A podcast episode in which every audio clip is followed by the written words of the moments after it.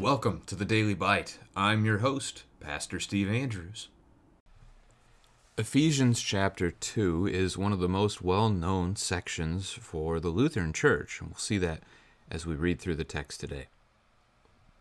And you were dead in the trespasses and sins in which you once walked, following the course of this world, following the prince of the power of the air, the spirit that is now at work in the sons of disobedience, among whom we all once lived in the passions of our flesh, carrying out the desires of the body and the mind and were by nature children of wrath, like the rest of mankind. But God, being rich in mercy, because of the great love with which He loved us, even when we were dead in our trespasses, made us alive together with Christ. By grace you have been saved, and raised us up with Him and seated us with Him in the heavenly places in Christ Jesus so that in the coming ages he might show the immeasurable riches of his grace and kindness toward us in Christ Jesus. For by grace you have been saved through faith. And this is not your own doing, it is the gift of God, not a result of works, so that no one may boast. For we are his workmanship, created in Christ Jesus for good works, which God prepared beforehand that we should walk in them.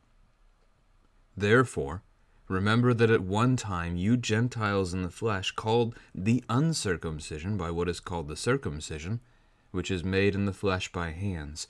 Remember that you were at the time separated from Christ, alienated from the commonwealth of Israel, and strangers to the covenants of promise, having no hope and without God in the world.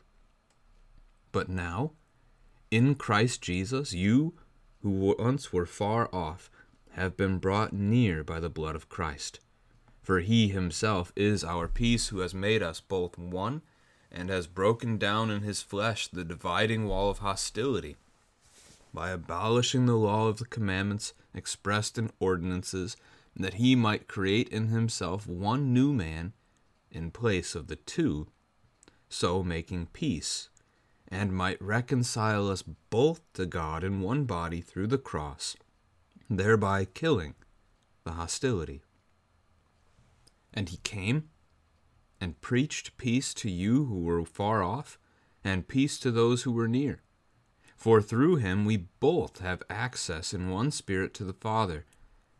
So then, you are no longer strangers and aliens, but you are fellow citizens with the saints, and members of the household of God, built on the foundation of the apostles and prophets Christ Jesus himself being the cornerstone, in whom the whole structure, being joined together, grows into a holy temple in the Lord. In him you also are being built together into a dwelling place for God by the Spirit. This is the word of the Lord. Now, I'll argue it's the first half of the text. I mean, it's only two paragraphs here, but the first half is the one that's best known among the Lutherans so let's go ahead and take a look. Really, it's verses 8 and 9, but we're going to see the whole thing. You were dead in the trespasses and sins. I'm just going to pause there. We live in a Christian church today, you know, the whole of Christianity, where by and large, much of the church thinks that you can actually choose to believe in Jesus, that you can accept Jesus, that you can let Jesus into your heart That's not the way salvation works. That's not the way our faith works, and, and this is one of the places to turn for that idea. How many dead people do you know that can do something to help themselves? I don't know any. Our state of being when we are separated from God is dead.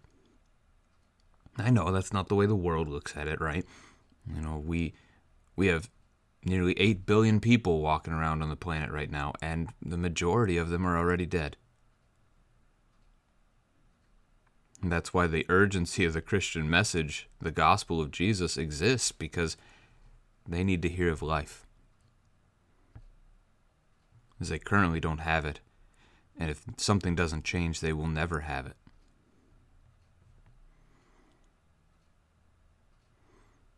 The old Jesus is knocking at the door, you just have to let him in idea. I mean, if that's the case, we're laying inside the house dead. Jesus has to break the door down to rescue us. I guess it's Jesus. He could just uh, appear in the house without breaking the door down because he's done that before. The risen Jesus is not bound by space and time. So that's something important to notice and recognize is that we cannot, by our own reason or strength, believe in Jesus Christ or come to him. But the Holy Spirit has enlightened us by the gospel. Verse 2 Those sins that killed us, we once walked in those, following the course of this world. I'm going to pause right there. A question to discuss with your kids. Why do we still insist on walking the course of the world? Talk about the ways that your family is doing it. Talk about the ways that your children do it. Admit yourself to your kids the ways that you walk like the world. All right, this is one of the things that Jesus very specifically told his disciples that their lives are not to be worldly. Jesus prays in John 17, the high priestly prayer, that the world hates them because they're not of the world, just as he is not of the world. In Matthew, I think it's chapter 10, says it a couple of times. He, he tells his disciples, Whoever loses his life for my sake will save it, but whoever seeks to save his life will lose it. If you want to live the world's way, you can. That's up to you. But it doesn't end well. The warning is there throughout the New Testament and the Old. It's there over and over again. Sin leads to death. The ways of this world, this, the ways of this society, the, the structures that we build, the civilizations that we build, uh, the peer groups that we try to form everywhere, these things only lead to death. And yet we cling to them over and over and over and over and over and over again. So repent. Luther said that our life must be daily a life of repentance. Following the prince of the power of the air. That's a reference to the devil. So if you're following the ways of the world, you're following Satan. That's pretty bluntly said right there. The Spirit that is now at work in the sons of disobedience. So, all of those who don't believe in Jesus, sons of disobedience, are following the devil's ways, and his spirit is the spirit that is at work in them rather than the spirit of the Lord. Sharply different. Verse 3 We used to live among them in the passions of our flesh, carrying out the desires of the body and the mind. This is why you should never advise your children to follow their heart. Ever.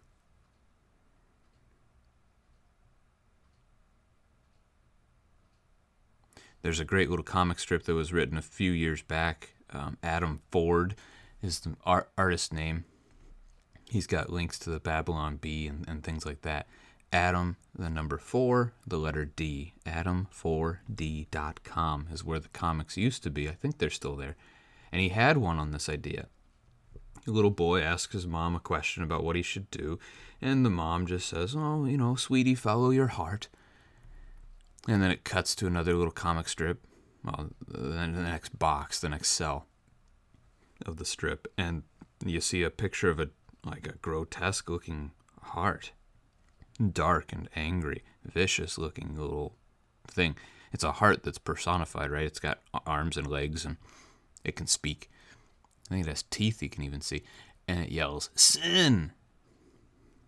because that's what our heart desires all the time. So we don't follow our hearts. That's the passion of the flesh, the carrying out of the desires of the body and the mind. We were, in that, we were by nature children of wrath. And the scriptures teach that begins at conception. We have been broken from the moment God created us. Not because of Him, but because of us. We chose to rebel against Him. And as little ones, we are conceived in that rebellion. Verse 4 God being rich in mercy, which reflects chapter 1, where we talked about how He's continuously pouring out His gifts upon us so that they overflow and we cannot keep them in. Out of His great love for us, He loved us even when we were dead, even when we were rebel scum. He loved us. He made us alive together with Christ. He raised us from death. Notice, notice how Paul talks about these things as though they already are. He has already made you alive together with Christ. Verse 6 He has already raised you up with Him, He has already seated you with Him in the heavenly places. How incredible is that? Here we are, lugging around in this world, still trying to figure out if we really want to be with God or if we'd rather go about sinning some more. And the promise of God is He has already raised us up, He has already seated us in His heavenly throne room in Christ. Those promises are real, they are true, and they are for you and for your children. Verse 7 So that in the coming ages he might show the immeasurable riches of his grace in kindness toward us in Christ Jesus. So, chapter 1, all those gifts that we saw, how much mercy God has and how he pours it all out continuously upon us, that's not good enough for him. Right? It's, it should be more than good enough for us. It isn't because of our sinfulness. But but for him it's not good enough. He has more to give so that in the coming ages, referring to our time in paradise, he might show his immeasurable riches of grace. How incredible to think about everything God has done for you, how he's created you, loved you, cared for you, provided for you. Everything you have in this life comes from him, and that's not enough. He wants to give you more. And he will in paradise. That's pretty profound to think about. And that brings us to what we jokingly call the Lutheran verse, verses 8 and 9, so it's two verses. But coming out of the Reformation, coming out of an era of church history where the church essentially was teaching that you could buy your salvation, they would deny that, but if you say that you can buy your forgiveness, you can actually pay for an indulgence, pay money to earn forgiveness, pay money to earn um, essentially time off for your relative in purgatory, yeah, you're buying salvation. And so, coming out of that teaching, to see verses 8 and 9, you can understand why they were the Lutheran verse. For by grace you have been saved through faith. Grace means gift. You are saved as a gift. And it is faith that receives that. The Spirit creates faith. We receive it. This is not your own doing. It is the gift of God, not a result of works, so that no one may boast. Pretty clear, right? It's a gift, not a work. We don't earn it, we can't earn it, God gives it. And the second that you have to earn it, it's no longer a gift, it's payment. Salvation and paradise are not a paycheck to be earned, they're a gift that God has freely and wondrously given. And then it's all done here so that, verse 9, no one may boast. Boasting is pride, boasting is sin. We don't boast about our salvation, not as our own doing. We do boast about our salvation because we boast about Jesus. That's our boast. That's the one thing that the scriptures tell us it is good to have pride in is God. Now, Lutherans often leave off verse 10 when they talk about it. For we are his workmanship, created in Christ Jesus for good works, which God prepared beforehand that we should walk in them. It's not it's not that we don't value works. It's not that we say you should just do whatever you want to do in this life. That's not even true. That sounds nothing like Jesus speaking.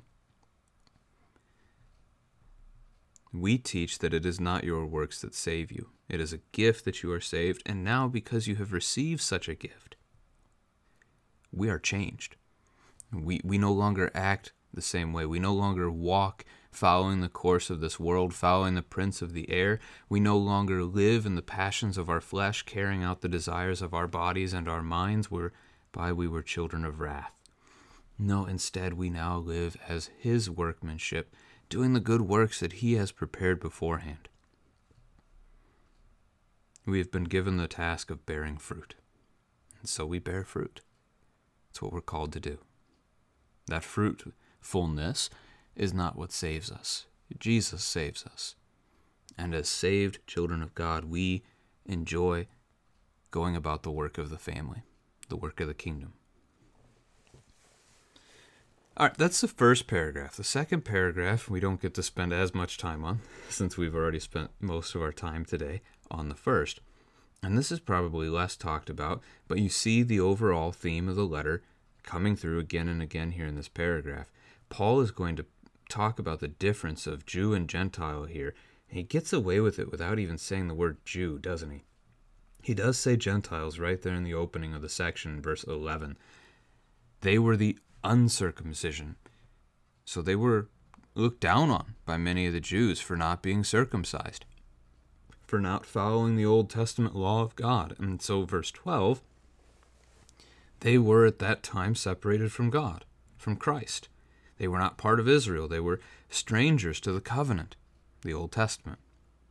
They had no hope. They were not part with God. But in Christ, this is no longer true. In Christ, he has brought to himself all people. Jesus, as he's doing his ministry, I should have looked this one up, but Jesus ends up talking about, it's probably John 10, as he talks about being the good shepherd. He tells his disciples that there are other sheep that are not of this sheepfold, and he must go to call them also. They will hear his voice, and they will be one sheep, one sheep, one flock, with one shepherd.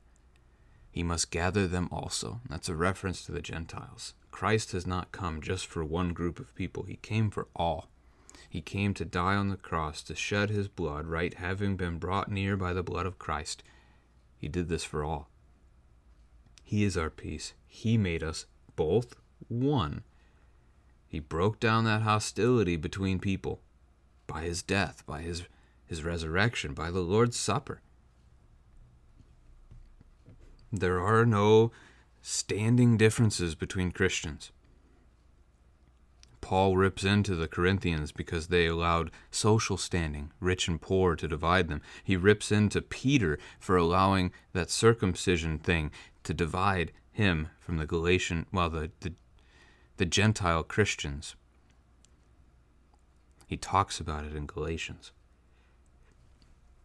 There's no division, division in the church. We are united, one body because of Christ. We are a new man in the place of two. And that's really a kind of a could be a twofold reference there there in verse 15 that he might create in himself one new man in place of two. You could look at that as Jew and Gentile. You might also be able to look at it as God and man, that he has reconciled us, verse 16, to us, into one body. He is the head, we are the body. We are the very body of Christ. So he preached peace to all people, far off, Gentiles, near, Jews. And through him, both of us, Jew and Gentile, have access to God through his Spirit. No longer strangers, no longer aliens, but fellow citizens with the saints and members of the household of God. So we're part of God's family We are citizens not of our other countries. Your citizenship in Rome does not matter. Your citizenship in the United States does not matter. You are citizens of a better country. This is Jesus before Pilate saying, My kingdom is not of this world. And that is so very true. We do not hang our hats at the end of the day on this country, hoping and, and praying that this country will save us, because it can't. And if we hope that it will, we are lost. Our hope is in Christ, which is a very different thing. And it is a hope that cannot be taken away from us. It is a hope that is built on the foundation of the apostles and the prophets. That would be New Testament and Old Testament. And Christ Himself is the cornerstone. He is the rock upon which our hope is built. The whole rest of the structure, the whole rest of the body that is the church is built on Him. He is that foundation. And we are grown into a holy temple in the Lord. That is the body of Christ, it is the church, it is the bride of Christ. We are His. The temple of the Lord is where He is present. Jesus is present in His church. He is present in His bride. He is present in His body, which is us. And so we are being built together as the dwelling place for the Holy Spirit. And He dwells in us. And He continues to pour out His gifts upon us in word and sacrament. Here you can talk to your children if you'd like to wrap up the text with a conversation around being a body. Think of your own body and how it works. If your hand was not attached to your body, you know, if it was just laying on the other side of the room, you don't have to do this grossly, but it's just laying over there, would it work? The fingers would not work. If your eyes were not in your head, you would not be able to see. You have to be attached. You have to be part of the body to work, and we are the body of Christ. So remain in the body. Remain with Jesus as your head. Abide in Christ. Let us praise the Word incarnate, Christ